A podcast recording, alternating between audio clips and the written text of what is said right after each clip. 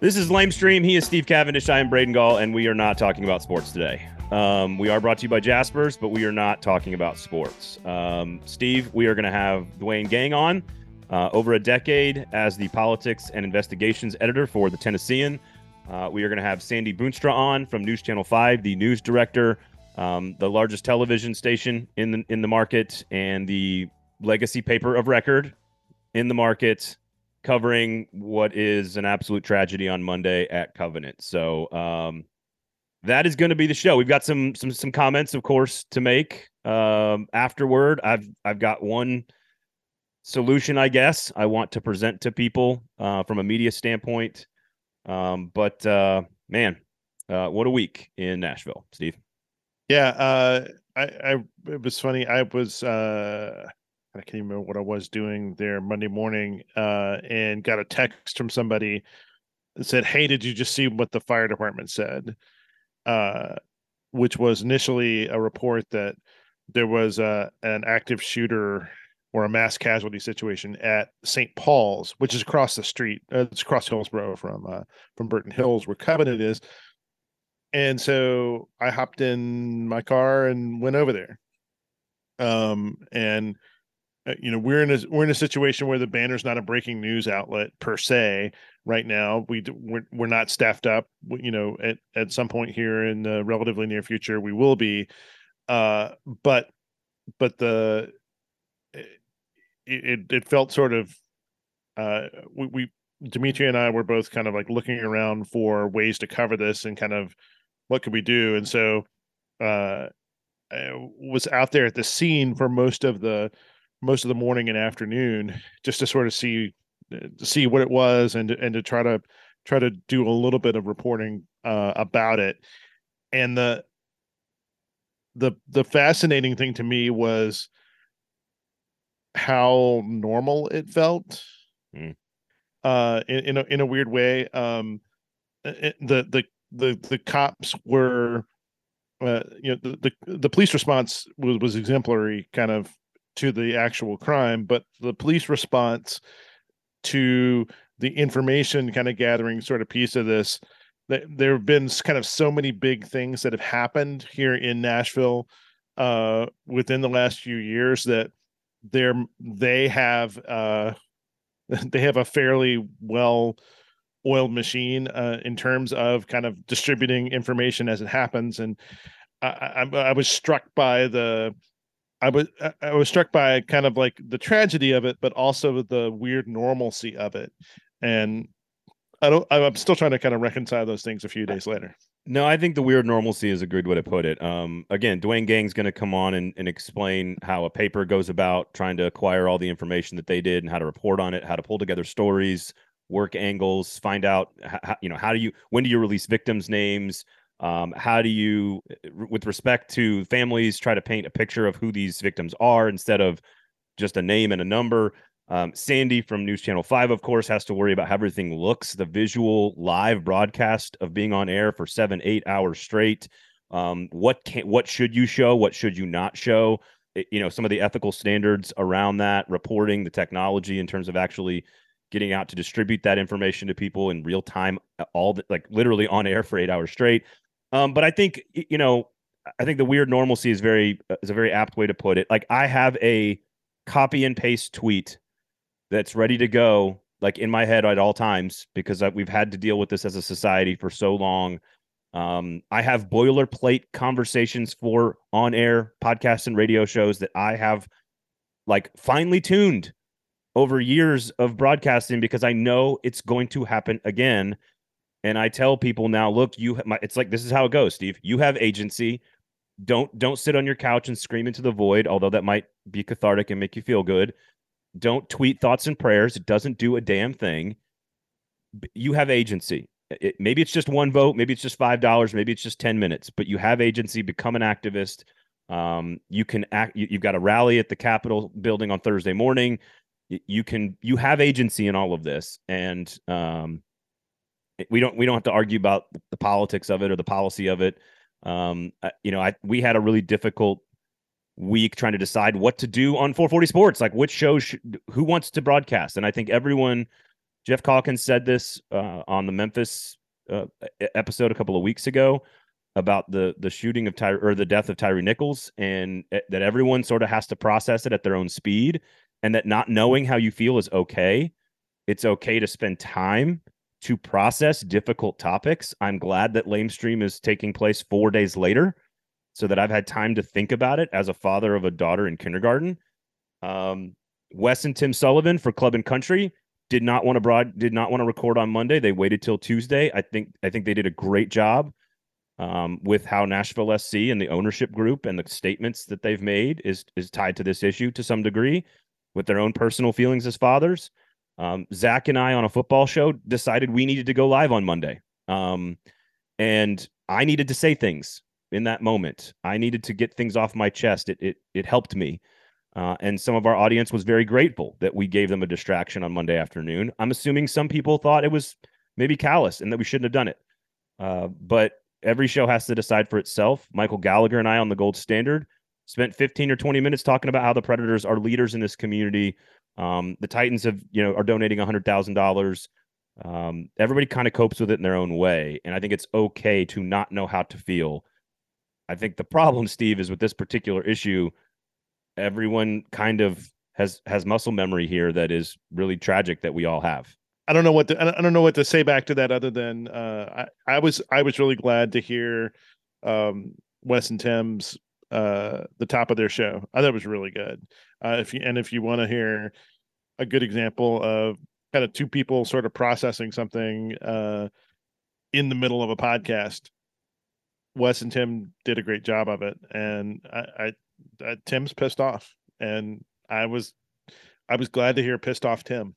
It just it encapsulated a bunch of my feelings, which is that whatever the politics of this are, the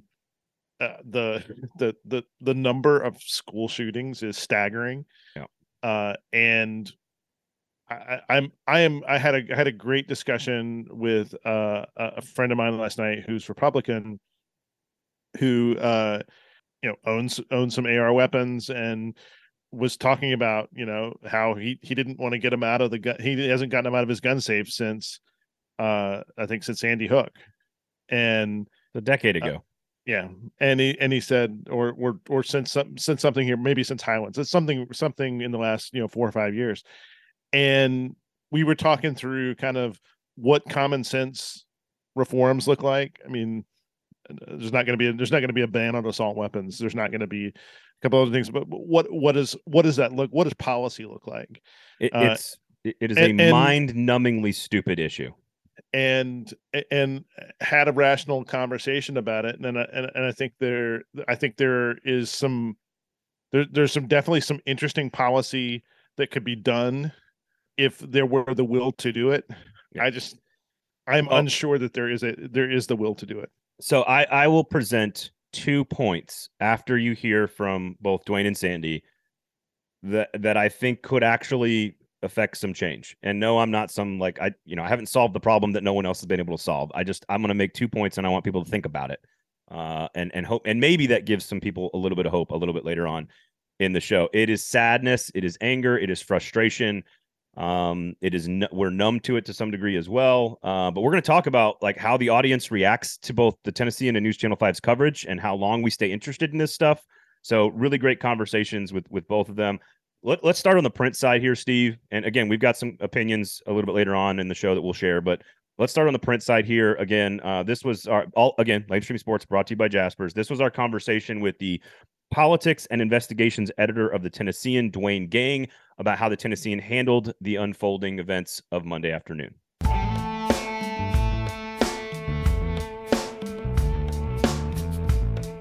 Duane, welcome to the show. Thank you so much for giving us some time today. Obviously under terrible circumstances, but we do appreciate it. How are you, sir? Good. Good to be here. So Duane, let's kind of set this up for folks. It's a Monday morning, start of the week. How did you and the newsroom first learned about the shooting, and kind of how did you scramble staff to report it out throughout the day? Yeah. So like anything like this, we hear it from multiple channels. So police scanners, Twitter, dispatch, places like that. So we had learned about a possible school shooting. So obviously in today's day and age, that's something that we have to just take incredibly seriously, even if it turns out to be a false alarm, as in, right. In this case, unfortunately, it wasn't. So the first thing we're doing is finding out where.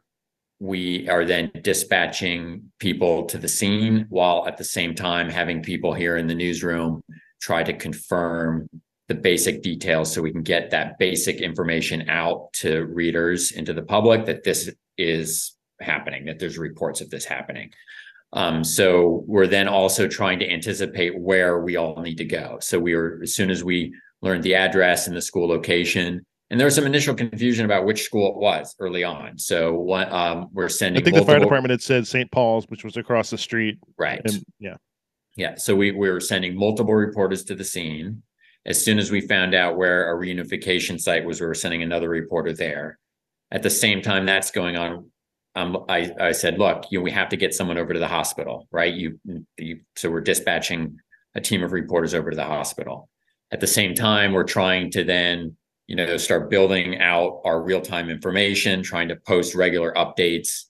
And then some of us are also thinking longer term than that at the same time, where we're trying to find a writer to help be able to pull it all together for readers. So in this particular case, it just goes to show how we had other plans in place to do other things, and then we have to blow all those up when some major event like this happens. So a great example of that is Keith Sharon is one of our veteran feature writers. He's a fantastic writer. He's written screenplays and other things like that. And we were actually going to send him down to Mississippi to help our sister paper out covering the aftermath of those deadly tornadoes there. And he had just gotten back to his house, going to pack up. And they were like, no, sorry, we need you to not go. And we need you to start pulling together kind of the story that we would eventually have for digital and print, kind of pulling the gripping tale of this tragic event together. But then we're also, I think by all told, we had pretty much the whole newsroom working at some point in time on that story, on this story this week, in particular on Monday.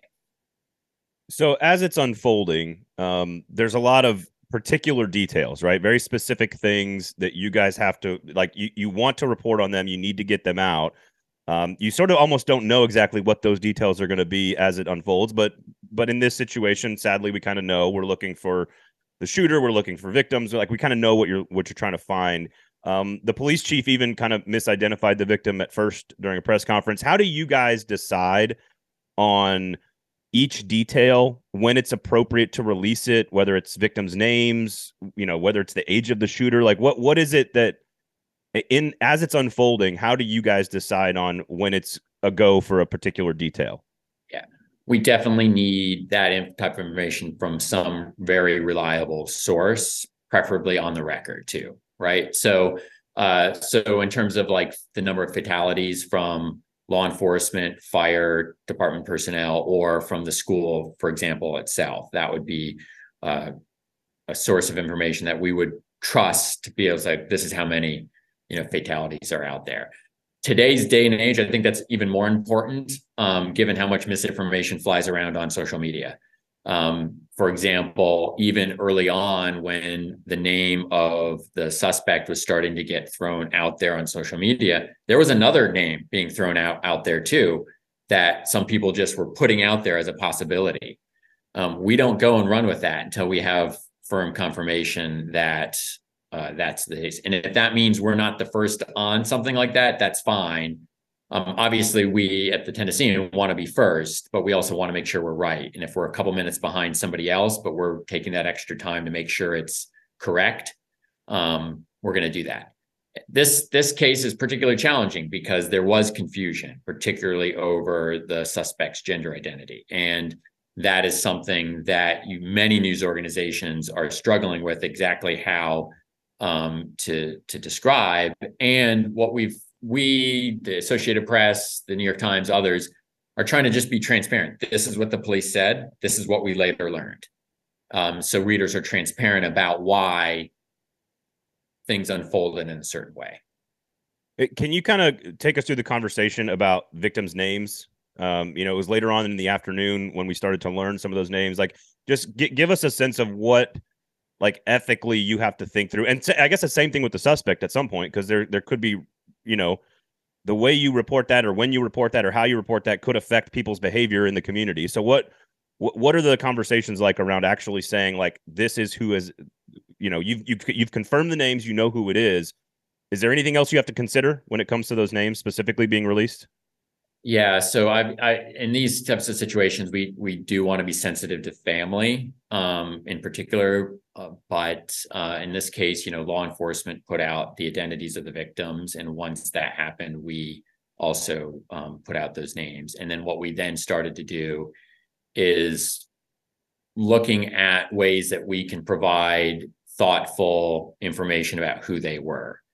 Right. We are part of this community too. And we want the victims of this to be known for more than just a victim of a shooting in a school shooting. So what can we do to start telling readers about who they were as people and what they meant for this community, what they meant for their families, what they meant for their schools? So as soon as we learned of their identities, we put together a team of reporters to say, you are going to profile each one of these people, right? Tell us about who they were as people. So they're known for more than just a victim of a school shooting. And so we're working on those currently. Some of them have published already, and we hope to have more here in the next today and in the next few days to come. How do you guys approach talking to family members on a day like that? And kind of balancing the sort of like the sensitivity with also the fact that they are the best source of knowledge to profile, for instance, those kids. So they're not just viewed as victims. It's a balancing act, right? We want to be respectful. We want to be known as being, we want to be respectful and we want to be professional.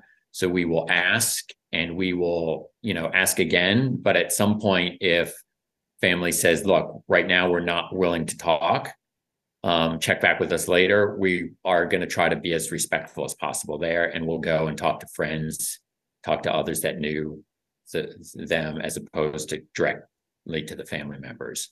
I think that's important for us because we're part of this community too. We're not parachuting in from national TV or a national media outlet or a tabloid or something like that.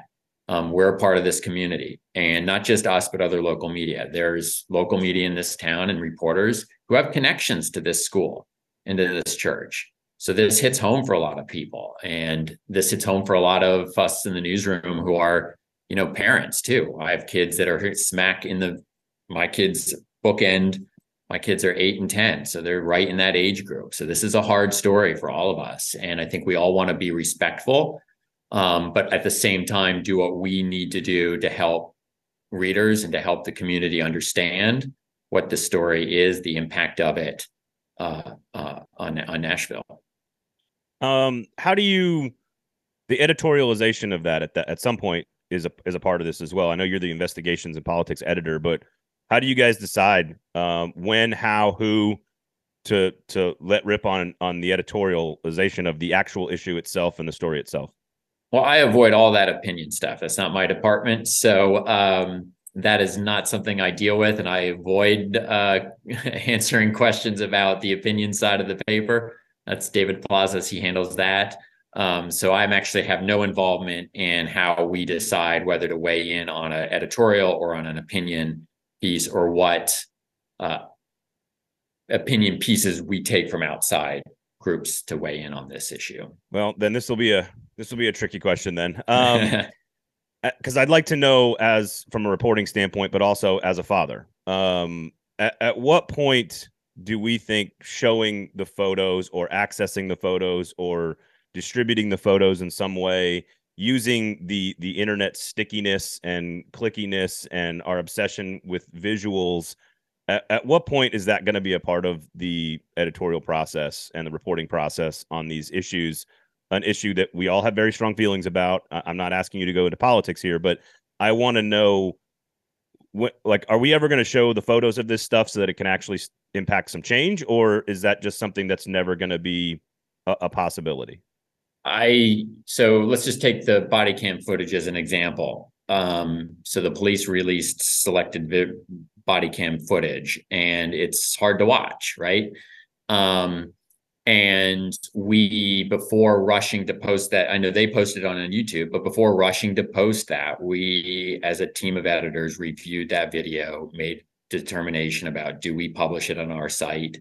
And if so, do we take into account any editing that we would like to do to it to make it less graphic, but still not necessarily sugarcoat what went on? Do we need to put a warning label on it for readers? Things like that. So definitely a conversation that we have before rushing just to throw a video out there or a photo. I think the photos, if like detailed graphic photos of the scene eventually become public, I think that's a tough one. That's a hard conversation to have. I think if they're extremely graphic, we probably would not run them. I think there is, but images are powerful. And I think that, I'm assuming you all saw this, but Nicole Hester's photo. That was what I was going to ask about. Yeah. That is a powerful image, right? So it is a powerful image conveying the world we live in right now. And it's not graphic per se, right? But it is probably more powerful in many respects. And that photo ran on dozens of front pages of newspapers across the country. Probably 2-3 dozen. It's a really powerful image that kind of sums up what a lot of people are feeling right now about this story. Do you think there's an editor somewhere in this country that gets their hands on one of those photos and says, with approval from the family, that this could actually change the way we view the issue? I mean, photojournalism has changed wars. I mean, this is not some new concept. Possibly, right? Fair enough. How do you split? Because you're printing you're printing information as immediately as you possibly can to the web, but you also have a print audience. How are you? At what point do you kind of say, okay, we have to package this for tomorrow for those readers, in addition to kind of what we're doing? You know, you guys switched to 6 p.m. deadlines here a couple of years ago, so that doesn't really help you kind of in that respect. How do you kind of like fork the coverage at some point, and how do you have to deploy people in order to do it? So let me give, Monday's a great example of what we did on that front. So while a whole team of reporters was regularly updating our real-time story with details from news conferences, details from interviews that we're getting out at the scene, we had Keith Sharon take a step back and say, start pulling everything together that we know now into a narrative about what happened on Monday, and do that. Don't worry about real-time publishing every new graph that you're posting. Write us that powerful story. And yes, do it by a certain time to make a print deadline, right? And then we're already then thinking about, okay, what can we then do both for digital later in the week, of course, but then Sunday print, already starting Tuesday morning, thinking about, okay, what can we do? How can we tell a story? What do we need to tell readers? What can we bring to the table for Sunday print audience, which is still very important for us, but also a story that will play well on digitally. So yes, we're thinking ahead at the same time. So we're able to carve out ways to accomplish both. So that great Sunday narrative or a great print narrative is also going to be good for our digital audience as well. And so we recognize that it's probably not feasible and not fair to other team of reporters to expect them to do both. So that's why we took and carved Keith out, in order for him to be able to take a step back, gather everything that's coming in, and craft that into a story for print. 15, 20 years ago, it would be one reporter doing it, just doing one version of that for print. Give people a sense too of, as you're hurdling for that Sunday paper, which is very important, kind of when you have to have that kind of lockdown and when you're going to, when you're going to ship that off. Yeah. So that's the story that we'll probably have ready and locked down by Friday afternoon, early Friday afternoon, to make sure it's all done. We every company in the media is driven by metrics. We study audience engagement, social media engagement. We all have looked at back end traffic on websites. I am curious, and you've been over a decade, right, in this role. There's certainly been some issues, maybe not as close to this, but have been some issues in our market. There's also shootings that are large across the country that are covered by your network sort of across the country. Do you guys have any sense, or do you have any sense of the public's sort of interest in the stories and the tale that it has? Like, are we getting more interested in these stories as a community? Are we getting more numb and less interested? Basically, how long does the cycle last with increased interest from a community before sadly, we all kind of go back to normal? Do you have a sense of that from like an actual metric standpoint? Yeah, there's incredible, or particularly early in the first few days of a story like this, there's incredible audience interest. And you can see that in our metrics and all the tools that we have to measure those. And the interest this week has been strong all week long.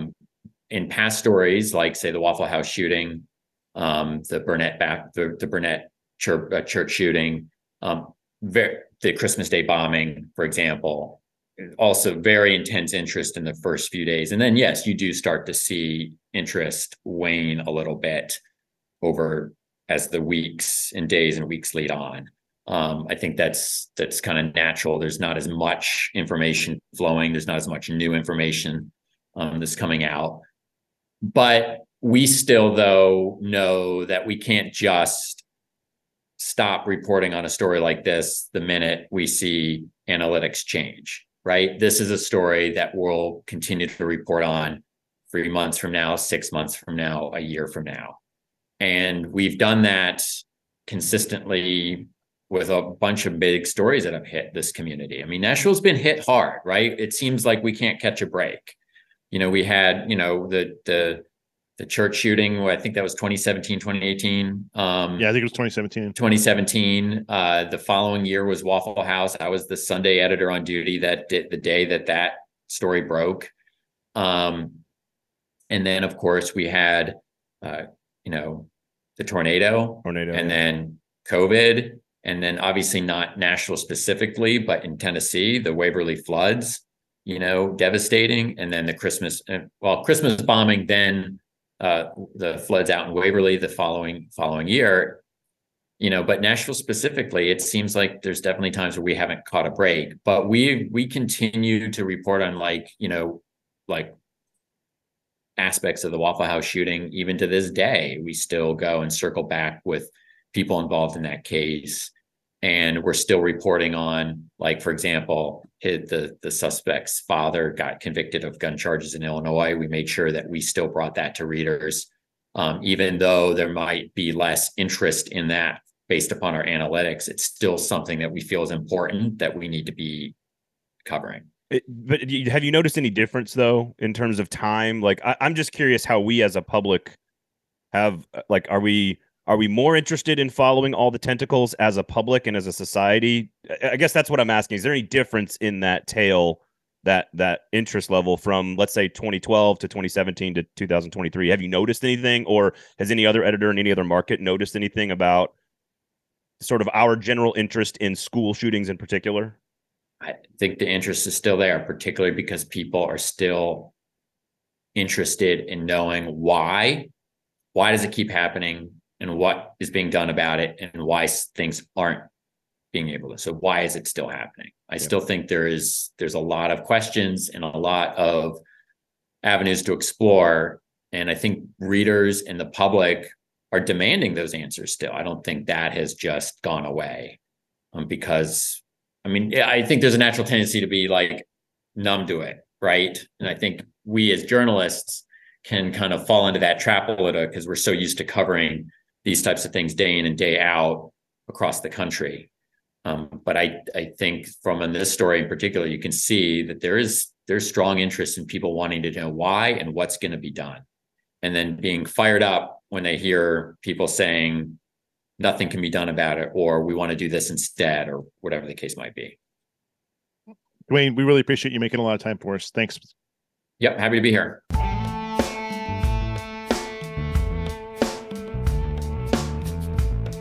That was Duane Gang, politics and investigations editor for the Tennessean.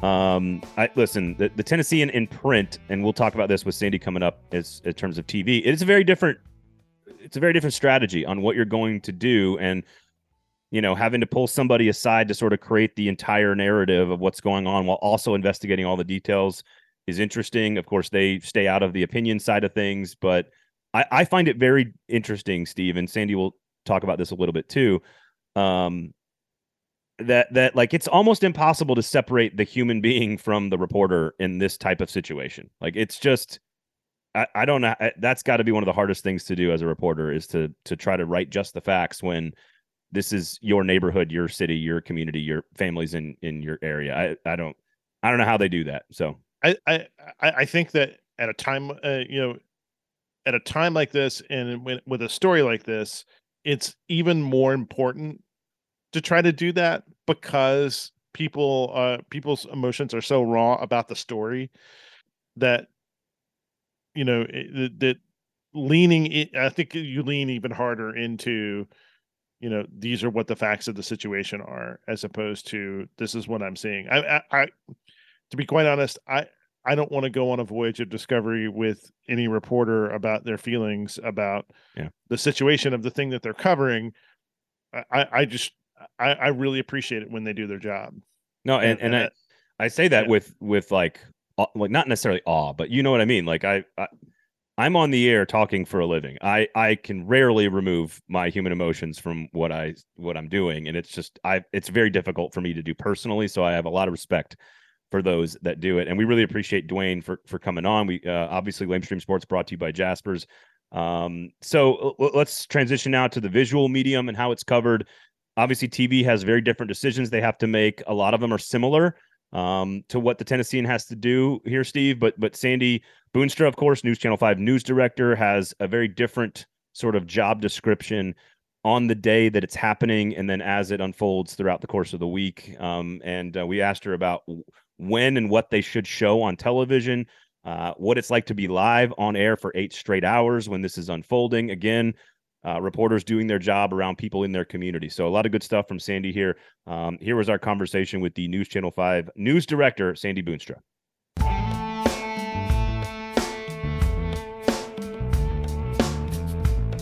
Sandy, welcome to the show. Thank you so much for giving us some of your time this week. We do appreciate it. Sure, no problem. Thank you for having me. So, Sandy, let's kind of set this up. It's a Monday morning, and the news kind of comes in. How did the newsroom first learn about the shooting, and then how do you begin to scramble people in order to kind of staff that and then get on air with it? Yeah, it happened. I mean, when we found out about it, it was shortly before 11. And it started as a call of an aggressor at a school, which can mean so many things. My first thought was it was probably somebody who got into a fight. There was some sort of fight that got out of hand, and I didn't think that it would ever obviously become what it actually was. But you start sending crews as you learn more and realize that this is a lot more than just a school fight. And there's actually somebody there with a gun. Then we just start deploying everybody. Everybody goes.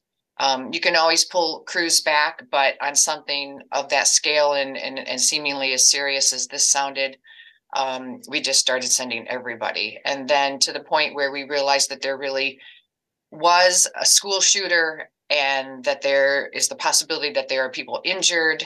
Obviously at first you don't hear anything about fatalities. You just hear about the injuries. And then we, made the decision to break in. We have local programming at 11. So we were only breaking into our own programming, Talk of the Town at that time. But obviously as things unfolded, and we realized that there were deaths, then that's when we made, you make the decision that we have to stay on as long as we have to stay on in order to make sure that we are just continuing to update everybody, because as everybody knows by now, their new information just kept coming every hour. Give people a sense too of kind of like on the technology side, when you deploy your staff to go live, you don't have to have a truck there for somebody to be going live anymore. What does it mean to send somebody out to cover something, and like how many people can you have out there that have the capability of going live? We can have several, but you're right. We have more mobility than we used to in the old days, where you had to send out a big, microwave truck and set up, and you had to have an engineer and a photographer, and you had to all these people to get one live shot back and up to viewers. Now we have these cellular backpacks, which makes people very mobile and easier to get in different positions, and a lot more freedom. They're not tethered to a truck and that sort of thing. So we have several of these different cellular backpack units. We also have other vehicles like our Storm 5 Titan that we use for weather coverage. That also is a easier and more mobile live unit that we can take. We have another vehicle that we call Live Drive. Again, the same sort of thing. So we have several different means of how to get live signals up and out. Well, and you guys have the only helicopter kind of in the market.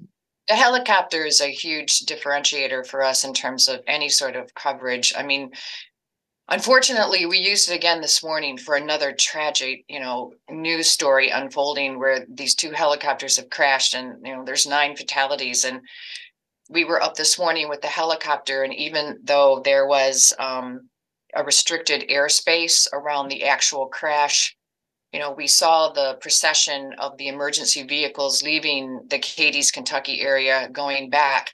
And it was just a really somber and sad, image to see that. But the helicopter, yes, is another way and another tool that we have that nobody else does, that we can provide perspective and more live images to viewers so that they can kind of get an overall look at what's happening. Because with the Covenant School shooting, obviously nobody was allowed near that school. Understandably, it's a crime scene.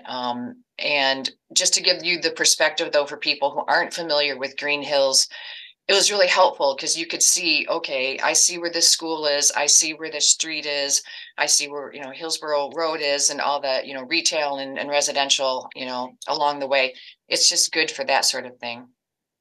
As it's unfolding throughout the course of the day, you mentioned all the details that continue to kind of come out. How do you guys process all of that? Even the police chief kind of, mislabeled a detail in his press conference. You've got names of people, you've got types of injuries, you've got details about the suspect, you've got all this different stuff that sort of unfolds over the course of hours. How do you guys decide when a detail is, it's right, it's okay to go with this, it's smart to go with this, it's beneficial, it adds to the story? How do you guys process that?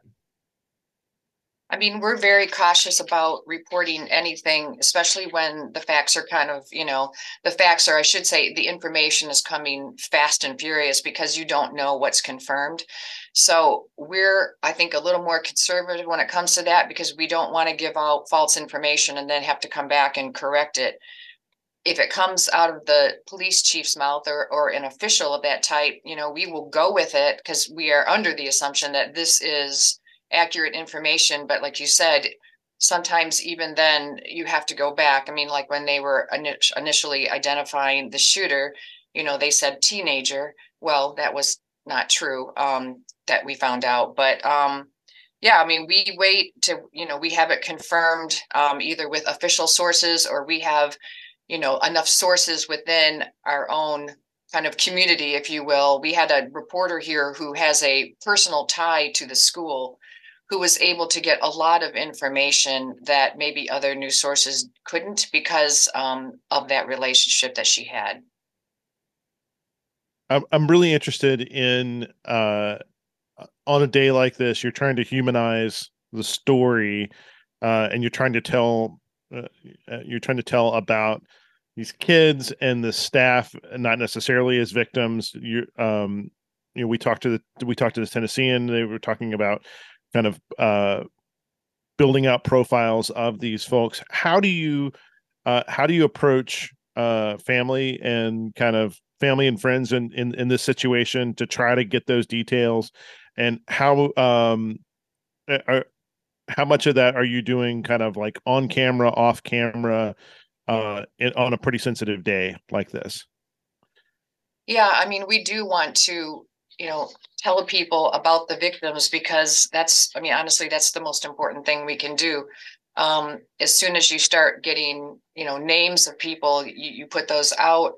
If you're able to get a picture, again, I mean, we have some families who have not wanted to have a picture used, and we're respectful of that. I mean, when it comes time to, unfortunately, have the funerals, some people are going to be open to the media there, and many are not. And you respect that. We're not going to go knocking at somebody's house or anything like that. We try to talk about the victims through people who reach out to us, honestly, and say, I was a student, at the school, or, I know one of the victims, and they have such a great story to tell. And I would love to tell that story and to tell their story. So it's a fine line. We want to be respectful. This is a horrible time, and we do not want to be someplace that we know that we shouldn't be and that we may not be wanted. So you have to do the best you can to find people who want to talk about the victims, so that you can tell their story, so that you can talk about, what they loved and what their passions were, and that, these were people who were just living normal lives earlier that morning, and now it's gone. Do you think a traditional media outlet will ever be able to make a decision on posting some of the more graphic photos to actually impact change? I mean, visually, we see this in domestic abuse all the time, where the story is written up, you read all the details, you don't really need any more to know what happened. But when the photo or the video comes out, it changes public perception very quickly on issues like that. I personally am a father of two daughters, one in kindergarten. I don't know what I would do if I had a photo like that. I'm just curious what type of impact and what type of decision making would be around. What could it actually change anything if there is some really graphic stuff? And could any traditional news outlet actually run with anything like that? I mean, when we get that kind of video or those kind of images, we have to really make tough calls as to how much do we show. And we do that every time we get specifically body cam video, police cameras, surveillance, and we have to take a look at it kind of in its entirety in terms of who's going to be viewing this video. We can't always assume that this is for the people who they want to see this video, and they're all adults and they can look at this and process it in a way that an adult can. We have to remember that sometimes there's children in front of the TV and things like that, and so we typically will be more conservative in what we show. We'll still give a warning. We're not going to show people being killed in the video. Things like that. I mean, there are sometimes when mothers, I remember with Tyree Nichols, and when that police, camera footage came out, the body cam footage, I mean, she wanted all of it to be shown because she wanted the world to see what happened to her child. And I totally get that as a mother. I get that. I get her anger and her outrage and wanting to, make a difference and have that shown. But we have to remember that while she may want that, we have to be respectful and what we're doing and who is going to see that video. So we would take something like that potentially and post the whole thing online, where you're making a choice to go view it. You can read the warning, but when you click on that, you're taking action to see it. Where sometimes if you're just sitting in front of the TV and it comes on, you didn't have time to react. So we try to be respectful of that and put that kind of video on a platform where people are more making a choice about wanting to see that video. So we talked a lot about this on an episode about the Damar Hamlin situation, which was a Monday Night Football player who had a really terrifying injury, and their sort of 4-hour broadcast where they have to continually reset, try to add new information, but you can't really be more than 3 to 5 minutes away from the main story. My wife got home around 12:30, 1 o'clock from the office, had it on your station and never left the living room and had it on. And, I walk in and out and I see the same story over and over again. I'm not your traditional viewer because I've got the TV on the entire time. Can you kind of explain to people how you balance trying to inject some editorial, injecting new details, but also having to go back and make sure you're resetting as often as possible so that the new audience kind of understands what's going on? Yeah, you're right, Braden. I mean, it's totally a balance because, like you said, it can start to feel repetitive to somebody who's watching for the entire coverage. I mean, we were on the air for 8 hours straight when the shooting happened. Excuse me. But again, not everybody is watching from beginning to end. And so if somebody is just jumping in at a particular time, you might want to take those opportunities at the top or bottom of an hour where maybe somebody is about ready to tune into something that they typically would watch at that time to kind of reset what we're doing and what we're talking about. Again, not to be too repetitive, but at the same time, you do have to kind of reset the table so that people know who are just tuning in. So it's just a balance of trying to make sure that, you're doing both. When did you guys quickly? When did you guys allow for some opinion? Has that happened much at all in terms of actually bringing someone in to editorialize the entire thing? I mean, we really haven't had anybody in that I would call to editorialize the entire thing. I mean, to start to get into today obviously we're going to go into the politics of it a little bit because there's a giant rally at the Capitol this morning, but. The first 2 days of an incident like this and a tragedy, to me, it's too soon. We're not going to do that. We're going to continue to talk about the victims and tell their story, talk about how the community is helping. When people see a tragic story like this, you just feel so helpless. And yet at the same time, you want to help. So as members of the community ourselves, I mean, all of our anchors, everybody they've been in this community a really long time. They know the school. They have connections to the school. They know the community. This has hit them as well because they care, because this is their city. So, I mean, those first few days, you're just trying to help people cope. You're trying to tell the victim's story. You're trying to give people ways to help. So to me, any sort of editorializing or making any of this a political gesture would be inappropriate. Now, today, there's a big news story and we're going to cover it because parents and children and teachers they've had enough. I'm interested in, on the Monday coverage, you guys had, you deployed Carrie Sharp out there, who's one of your normal evening anchors, who's very good in these situations, and she was quite emotional at times, talking about certain aspects of the coverage. What kinds of discussions do you guys have about sort of kind of where that line is about showing emotion on air and kind of in a tragic story like this, and people who come to you that you want them, that you want to empathize with a viewer, but at the same time, you're there as the information provider. So you also want to, you're also the deliverer of facts, and kind of like, how do you find where those lines are? I mean, I can tell you that someone like Carrie and really, all of our anchors, like I said, have been in this community a long time. This is their home too. And so it hits them as well.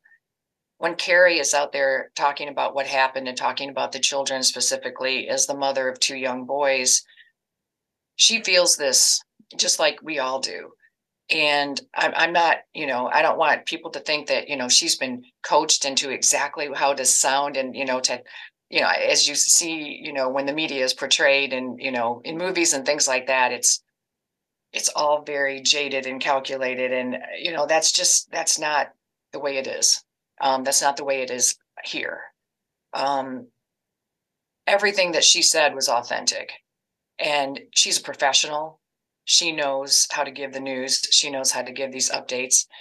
And if she feels any kind of emotion while she's doing that, I mean, for one thing, like I said, she's being her authentic self. But it also, you know, just makes her, honestly, more relatable, because she has kids, you know, she's a mom. She's out there at a school where children were killed. She has to send her kids to school too. So, excuse me. I don't coach them into that. They're professionals. They've been doing this a long time. And like I said, they know how to give the information. They know how to give the updates. But at the same time, they are empathetic and they are compassionate, because that is exactly the way that they should be out there. And unfortunately and sadly, we all have a lot of muscle memory when it comes to sort of coping with this particular issue and this particular story. It's terrible that I have boilerplate information for sports talk radio over this issue. It's just, it's terrible. Which leads me to a question about interest, about over time. I'm curious if you see any, we all study metrics on the back end. Every media company does. I'm just curious if you've seen a change in how long the interest tail is in shootings in particular, or tragic incidents. Like, are people more interested for longer because the issue is becoming so it's so much closer to home? Are people less interested for a shorter period of time because we're numb to it? I'm just curious, in terms of audience interest, how long that lasts after the incident and if it's changed over time. That's a really good question. I feel, unfortunately, that because these shootings happen so often, they don't have the impact that they used to, because like we've said, okay, it finally happened here. And I don't mean finally as we were just waiting for it, but you knew eventually one day we would be dealing with a school shooting. I mean, we've covered a lot of tragedies and a lot of mass shootings. I mean, in the 30 plus years that I've worked here, I've seen a lot. And this is really the first big school shooting in Nashville. But when you look across the country, we're unfortunately one of several. And so how long people are interested, I mean, obviously everyone in Nashville is going to be interested in this for a long time, but you're right. We kind of, you know, look at each other and go, when is it too soon to start bringing back in other news? Well, guess what? Today, we're bringing back other news because, unfortunately, we had another horrific event and 9 people are dead. 9 soldiers are dead this morning because of this helicopter crash. And so sometimes just the news of the day will dictate how long you continue, you know, to do the coverage on the story that you didn't think anything could top. The story of the school shooting obviously is going to be forefront in our newscast all day today, all day tomorrow. We also have severe weather in the forecast. I don't know what that means right now, but it just never stops, honestly. So while it's still really important and every development that comes from this story is really important, there's going to be other things that happen that we will need to report as well, because people want to know everything that's going on. Sandy, I think it's too easy to criticize TV for long stretches of live broadcast, because it is live broadcast is so hard to do. Can you give people sort of an idea of just how hard it is to stay on air and stay fresh for hours at a time, and kind of the kind of things that you fight against, particularly when you have details that are not that are dribbling out, and so you're having to kind of tell a story again and again and again. How do you keep multiple hours fresh for viewers and you know, make it interesting for people that are going to tune into you for a long stretch of time? Yeah, Steve, you're right. I mean, live broadcasting, going wall to wall for hours and hours at a time is really hard. Because again, the information isn't coming as quickly. The updates aren't coming as quickly. And so there are big gaps of time where you honestly don't have any new information. So you find yourself repeating a lot of what you've already said, which again can be repetitive if you've been watching for long stretches of time, but you don't want to, what you don't want to do is, you know, jump back and go to regular program and then you get a new update and you jump back in. Yeah. That's honestly too disruptive and more disruptive. And viewers don't like that either. So while I understand it can be a little hard to watch sometimes when we're not getting any new information, I mean, what we try to do is to bring in as many people as we can to give fresh voices and new perspective to the story. Again, we had a reporter who had a mother-in-law that worked at the school. She was there that morning. We made sure that, you know, she was on the set. She was available to talk about the school, to talk about the fact that a year ago, she actually went through active shooter training with her mother-in-law at that school. I mean, that's just a crazy story. And wow, okay, so she had a really unique perspective. So to kind of bring in other people, get reporters out on the scene, talk about what you're seeing, that can help, you know, keep the information fresh and not feel so repetitive while we may be waiting for that first news conference to confirm what happened. So we just try to bring in other people, other voices, other reporters. You know, sometimes you see people on the phone, you have phoners with different people who may be in the area who, again, who can give perspective as to what they saw. But that's really what we try to do to kind of, build up our coverage so that we can stay on the air and continue to look fresh and to give new information and perspective for over hours at a time. Can you tell when an on-air talent anchor reporter is just like it's been 2 hours? Do you give them blocks and then say, look, you got these 2 hours, we're going to do 2 hours? Can you tell when someone's just emotionally spent on especially a topic like this and you're like, we just got to give somebody a break? Can you tell? Yeah, well, honestly, I mean, I'm here. I was here. I immediately started calling in other people and other anchors who had actually, been in the morning show and been up all night. But I said, look, I need you to come back in because I know that the anchors on the set are going to need support. And so at one point I went out and I talked to, our anchors on the set and I said, how are you doing? Do you need some relief? Can I bring in so-and-so and you can take a break? I mean, because again, they've been on the hour straight talking for, right on the air, talking for hours. So yeah, I make sure I check in again, give them support, let them take a break, go get a drink of water, ask them, you want to go back on? Are you okay? Okay, let's do this. At the same time, you've got a staff of kind of non on air talent, working stories. You guys had a dynamite story about an Instagram message. I'm pretty sure you guys broke it about a friend messaging, getting a message from the shooter just minutes before they went into the school. How do you begin to incorporate when you've got stuff like that? How do you begin to incorporate that back into the newscast? Obviously, you're racing to kind of publish that digitally as well. How do you make it all kind of work together on air? I mean, the first day honestly is just a lot of chasing what's happening. It's just trying to keep up with we're all kind of in a state of shock and just trying to make sure that we get all the information out as to what happened. The second day is when you don't really take a breath, but at the same time, it isn't as active. We know what's happened. And now you're trying to look for, again, any sort of angles. What do we know about the shooter? What do we know about the victims? And that one particular story, one of our reporters received a tip on that and we reached out and they were willing to talk about it.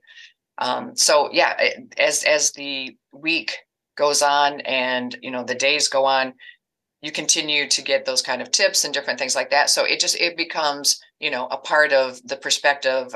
Like I said, usually that's a day after kind of thing where you start seeing and hearing more about that. But as we're assigning people that first day, everybody's kind of given a different role. At one point, you just send everybody out and you really don't know who's going to be where. Just everybody go.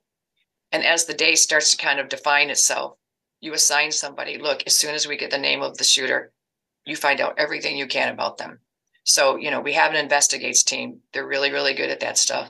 So we basically use all of our resources into this one big story and divide it up and see what we can find.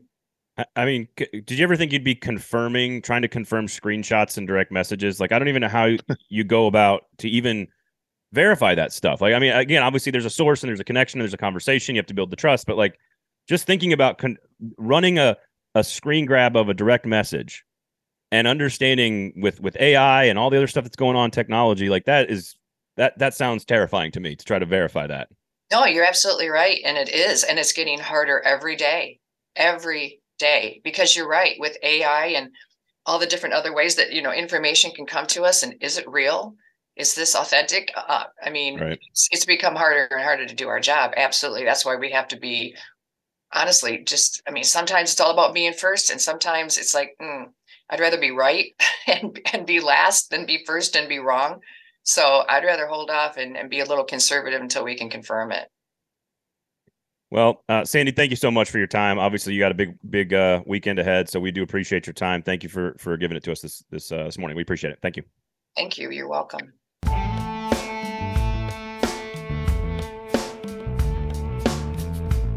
That was Sandy Boonstra, News Channel 5 News Director. Of course, appreciate your time here on Lame Stream Sports, brought to you by Jaspers. We talked about this a lot with the DeMar Hamlin situation, where just you have to reset every 5 seconds.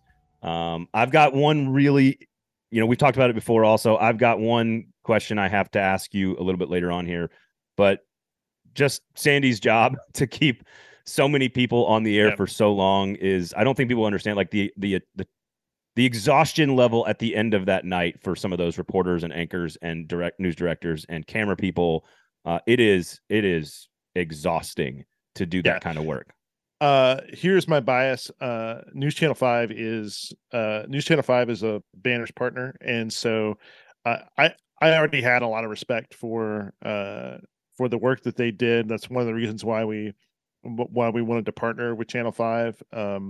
I like a bunch of their reporters. I think the work that Sandy and Michelle, who's her number two, and kind of the folks that run that newsroom, they do a very good job on a day-to-day basis, and it was interesting to kind of watch them in action on Monday and Tuesday as you had this just torrent of coverage, but they're very, very good at it, and Sandy's really good at her job. I don't envy them being on air for that long. I mean, it's really, really hard to do and not kind of repeat yourself over and over. And, this is true of any sort of big breaking story. But like, I think about like the tornado coverage here from 3 years ago, it was such a much more visual medium. I mean, a much more visual story, right. In that you had these kind of scenes of destruction, kind of all across the city, and then at points east from the city that you could go to in order to kind of give relief from it, even when you didn't necessarily have new details. You essentially had the same set of visuals and the same details all day long. Right. And you're just sort of dribbling out coverage, and dribbling out new pieces of this as it happened. Everybody sort of found out, most reporters found out about the shooter's home and address, at about 2:33 in the afternoon. A bunch of us go rushing over there. And it was funny. I was standing next to Jason Lamb, who was there for Channel 5, and they had brought Sky Five over. It's such an asset in a situation like that. And they brought Sky Five over and to be able to show kind of a fresh visual. But meanwhile, like, Jason was going live on their Facebook page with a kind of a live feed of ATF and FBI agents going in and out of the house and carrying stuff out to trucks. It's the way sort of like the medium has changed so that they can deploy all of these reporters into all these different places and be able to get live feeds when used to be that you had a couple of trucks and you had to go post up someplace. And they did a lot with very little for long stretches of time on Monday. So I want to, we don't do a lot of, we do editorializing on media. We don't do a lot of editorializing on politics, but I do want to, I want to offer one question that we've had before on the show that I think could make a difference. And then we'll leave on some, I'm going to try to force some semblance of hope at the end of the show. Okay. So let me ask you this, because I've asked you before, and I have now, as a father of a daughter in a school for the first time, and I'll have two in school next year. And there's a lot of cynical things that have gone through my head this week. Very cynical things. Things like the statistical probability of it happening at my child's school now. You know how cynical that is? You know how terrible a thought that is to go through your head? But it's not a non-zero number. But I know the parents around me feel the same way when you bring it up. And so that's an extremely cynical thing to think. But that's where we are. So this is a problem. You mentioned it earlier. This is a problem that every other country in the world has solved immediately when it presents itself to them, whether it's, the United Kingdom in the 90s, whether it's Australia in the 90s, whether it's Christchurch in New Zealand. The mind-numbingly stupid part of this is that it is such a fixable problem with our country's most important asset. And it will not change because we are calcified in our politics on this. And the thing that I think will shake us of that, the only thing I think that will shake us of that, because if fucking 27 elementary schoolers dying in Sandy Hook or whatever the number was, I don't even remember now. If that's not the thing that's going to do it, something has to do it. Obviously, traditional media is not going to do this. News Channel 5, Tennessean is not going to do this. Maybe it comes down to a parent, but showing the photos of the victims of a 9-year-old child with their head blown off will change people's opinions of this. And I don't know if there's anything else that would be more powerful. I don't know if anything's going to change this, Steve. I don't know. And I know you're a always look at the pictures guy, right? Whether it's war or disaster or tragedy, you're, as an editor, it's look at the pictures. And I agree with you. I've watched all the footage of all the police brutality stuff. Like, I watched the footage. I don't think anything's going to change until we see a photo of a victim of a child and what the bullets and what this machine gun does to children in our country. I don't think it's going to change. There's a really great piece. And I put this on my socials, on Monday. The Washington Post had, an analysis of kind of like what, and it was a 3D graphic that they had built, an analysis of kind of how an AR round affects the body versus how like a 9mm round affects the body. And the classic military assault rifle is an impressive invention. It was built to kill things. And it is incredibly efficient at its job. And I was just struck by looking at just how it did that and kind of wondering about why we have these weapons. It shows a victim from Sandy Hook in that piece who's like a 5-year-old or 6-year-old. And then it shows one of the victims from Parkland who's like a 15-year-old, right? Who I think was shot 13 times. Yeah. And they showed, I mean, these are 3D animations, showing exactly kind of like how the bullets go through the bodies of these victims. And I think it's important to, it's important to understand how these things happen. I don't think that showing the images of these things is necessarily good just for showing's sake.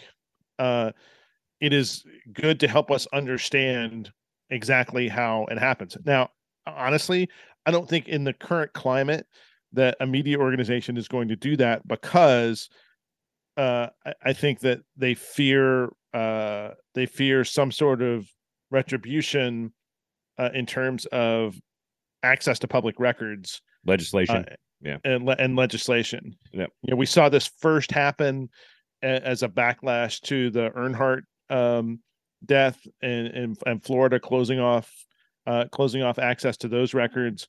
You know, there's a bill currently in the Tennessee legislature that would close off access to certain photos in the wake of Naomi Judd's suicide. And the problem is that there are bad actors out there who will gratuitously post something simply for the shock value of it. The problem is that when you cut off that access, you then also cut off oversight of the of the people who are responsible for that information, and that's a danger in and of itself. No, my wife and I have talked about this. I think it'll take a parent. I think it'll take a parent of a victim. It'd be something similar to Tyree Nichols' mom saying that, yes, that they wanted the video shown. And it's easy. This is so easy for her and I to say with our two daughters safely sleeping upstairs. It's so easy to say it. But if this were to happen to our family and a photo of my daughter could save tens, hundreds of lives in the future, again, I know it's easy to say, but I try to put myself in that situation and say, enough is enough. Like we've got to figure something. Like we are in this like zombie like mode on this particular issue for a lot of very specific reasons. And this will lead us into the last comment here. Try to give some people some hope here. And this is one of the things that my wife and I talk about a lot with this issue, Steve. And I don't know. I hope you agree. We'll see. When it comes to political activism of young people, the two issues that are the most important to anyone under the age of 18 who will be voting in elections in the next 15 to 20 years, who will be in charge of our country in the next 20 to 30 years. The number one and two issues to those young people are gun control, school shootings, and climate change. Those are the two issues that are most important to young people. And my hope is that with a new collection of electorate, with a new collection of young people that have grown up for 25 years going through school shooting training, that they will come out of school and wake us all up and change things. That is my only hope on this. And I do believe in it. I think it will happen. It may not happen right away. It may be 20 years down the road. It may be 15 years down the road. But I do believe that the young children of this country who we have put through this shit on purpose will come out of it and make decisions that will make us all better. It is not going to be, we have failed them. My generation has failed them. The generation before me has failed them. We have all failed them. They are going to be the ones that stop it. That is my hope. That's the only thing I can think of that truly could affect some change, because they will be the ones voting and controlling elections in the next 15 or 20 years. So I don't know what you think about that, but you're a more optimistic man than I am. I'll just say that. I don't, and this is my frustration here. Sitting in the middle of watching this happen in my hometown, is that I can see the inertia already kicking in. I can already sort of see the roadblocks to any sort of to any sort of change already kind of grinding in. They're in my mentions right now. One thing is for sure though about old people. There's only one guarantee about old people: they will die. And young people will take their place eventually. And young people care about this in a smarter. Is that optimism or complete cynicism? It's both. Maybe it's both. I don't know. But they care. Like, again, you talk to, there are so many, like after the Parkland stuff, incredible young people in Florida creating communities and activating themselves.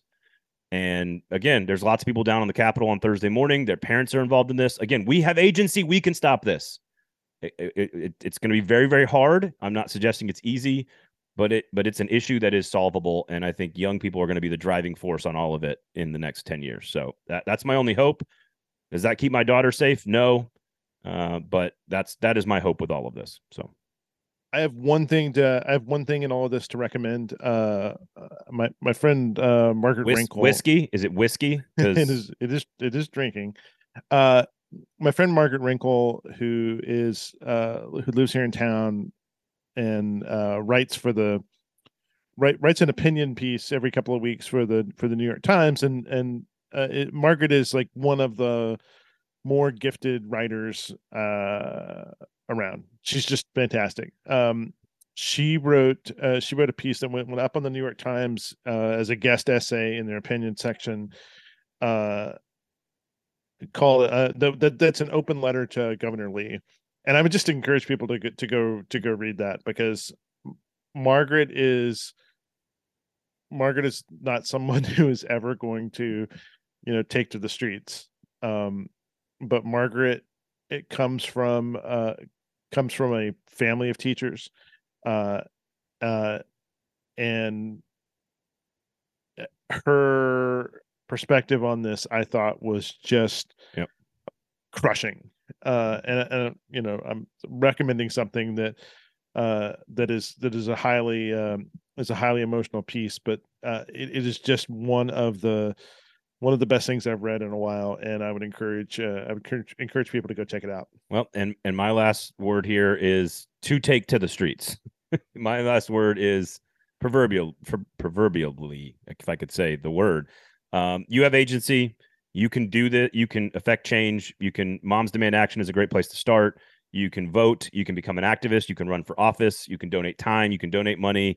You can do things that help the fight. That help the cause here. So, just remember you have agency, even if it's just a little bit, even if it's just one vote, even know exactly where all the people you're voting for stand on issues like this. Know where your favorite sports teams stand on issues like this. Again, if you want to hear Wes and Tim talk about that exact issue, I recommend listening to Club and Country. If you want to hear Michael Gallagher and I talk about the Preds and what they do around this stuff, make sure you check out the Gold Standard. We're going to talk about it. We talked about it on Thursday's episode of A Football Show. Zach and I about the Titans and Amy Adams Strunk statement. You can do more than just put out statements. You can actually become an activist and donate time and money. So you have agency in all of this. Special thanks to Jaspers, of course, for supporting us through all this. Special thanks to Duane and Sandy for joining us. For Steve Cavendish, I am Braden Gall. Everyone, try to have a pleasant weekend. Thank you for listening. This has been Lame Stream Sports here on the 440 Sports Network.